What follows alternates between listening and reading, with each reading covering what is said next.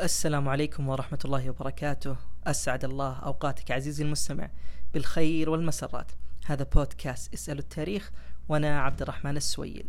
يسعدني ويشرفني دائما وأبدا تعليقاتكم على البودكاست وإبداء آرائكم واقتراحاتكم وأيضا تقييمكم للبودكاست. اليوم راح نتكلم عن موضوع اللحن في اللغة. والمقصود باللحن هو الخطأ أو الأخطاء النحوية سواء كانت في الكلام أو في الكتابة على سبيل المثال يعني نصب المرفوع ورفع المنصوب وإلى آخره. طبعا العرب كانت تعتبر اللحن في اللغة من الأمور الكبار العظام والسبب أنه العربي يفترض به أنه يكون أعلم بلسان قومه. فكيف يخطئ مثل هذه الأخطاء اللي المفترض لا يقع فيها غالبا إلا العبيد والموالي؟ آه وسبب آخر أيضا أنه اللحن يفسد الحديث ويغير معناه. وللأسف أنه هذا الشيء يعني في وقتنا الحالي أغلبنا إن لم يكن يعني كلنا نقع في في في اللحن. لكن هذا الشيء كان في السابق يعني يعتبر شيء جدا كبير. وحتى نتصور مدى أهمية هذا الموضوع وكيف كانت العرب تنظر له. لك أن تتخيل أنه البعض قد يعتبر اللحن في اللغة ذنب من الذنوب. يعني يروى عن أيوب السختياني أنه كان مرة يحدث الناس بحديث فلحن فيه لحن في هذا الحديث أي أخطأ في آه هذا الحديث من من ناحية نحوية. فقال مباشرة أول ما أخطأ أستغفر الله. وهذا دلالة على أنه كان يعد اللحن ذنبا من الذنوب.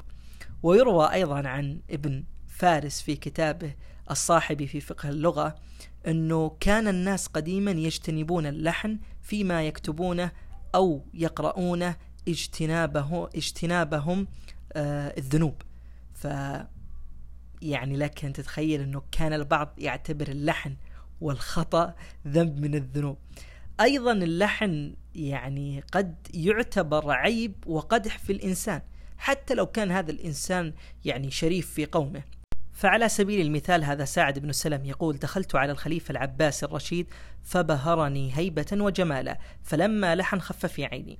يعني تخيل يعني دخل على الخليفة وكان ينظر له نظرة تبجيل واحترام لكن مجرد أنه لحن في اللغة يعني خف في عينه ونزل من عينه إلى هذه الدرجة. ويروى أيضا أنه عمر بن عبد العزيز كان أشد الناس في موضوع اللحن على ولده وخاصته ورعيته وربما أيضا نؤدب على ذلك. وأيضا يروى أنه ابن عمر وابن عباس كانا يضربان أبناءهما على اللحن. وقال محمد بن الليث النحو في الأدب كالملح في الطعام فكما لا يطيب الطعام إلا بالملح لا يصلح الأدب إلا بالنحو. ويذكر أيضا أن الأصمعي قال أخوف ما أخاف على طالب العلم إذا لم يعرف النحو أن يدخل في جملة قول النبي صلى الله عليه وسلم من كذب علي متعمدا فليتبوأ مقعده من النار لأنه ويقصد هنا النبي صلى الله عليه وسلم لم يكن يلحن فمهما رويت عنه ولحنت فقد كذبت عليه. يعني إلى هذه الدرجة كان موضوع اللحن موضوع جدا مهم وموضوع جدا يعني آه موضوع له له أهمية كبيرة عند العرب. ونذكر هذه المقولة الأخيرة عن محمد بن عبد الملك النحوي قال الجذري في الوجه خير من اللحن في اللسان.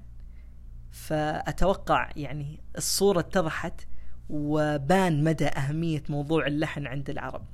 الآن راح نذكر قصصنا وراح يتبين لكم بعض يعني ردات الفعل قسوتها أو شدتها. لماذا؟ لماذا إحنا ذكرنا الأسباب السابقة وبينا مدى أهمية موضوع اللحن وكيف كانت تنظر له العرب. يروى أنه الحسن البصري جاءه رجل وقرع عليه الباب فقال يا ابا عفوا فقال يا أبو سعيد. طبعا هذا لحن واضح. فما أجابه الحسن البصري. فنادى الرجال هذا مرة ثانية وقال يا أبي سعيد. وأيضا هذا لحن. فقال البصري قل الثالثة وادخل. وقصده بالثالثة أنه يقول يا أبا. سعيد وهي الصحيحة واللي خالية من أي لحن. أيضا يروى أنه مرة من المرات كان عبد الملك بن مروان الخليفة الأموي المعروف والمشهور كان حزين وكئيب فدخل عليه أحد الرجال فقال هذا الرجل لعبد الملك بن مروان يعني مالك يا أمير المؤمنين حزين وتعلو وجهك هذه الكآبة؟ فقال يعني لا أعلم من سأخلف يعني للعرب حتى يحكمهم وحتى يسودهم. فقال يعني أين أنت عن ابنك الوليد؟ فقال الوليد لا يجيد النحو.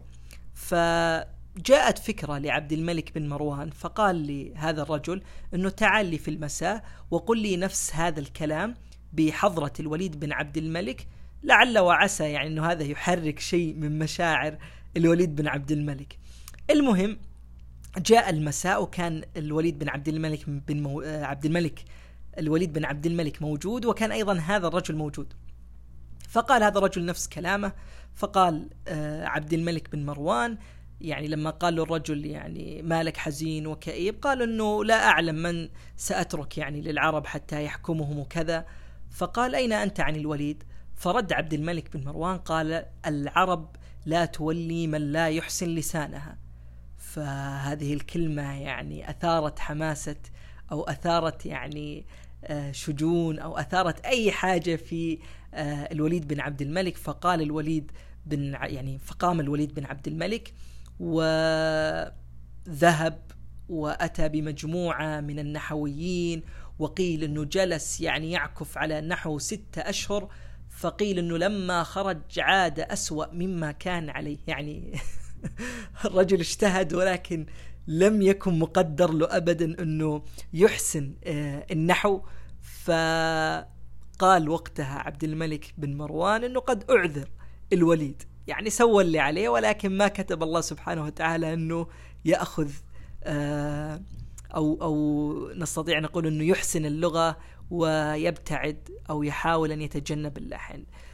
القصة الثانية أيضا لدينا كانت أيضا عن الوليد ويروى أنه كان مرة من المرات على منبر المدينة وكان موجود يعني سليمان بن عبد الملك أخوه وأيضا عمر بن عبد العزيز.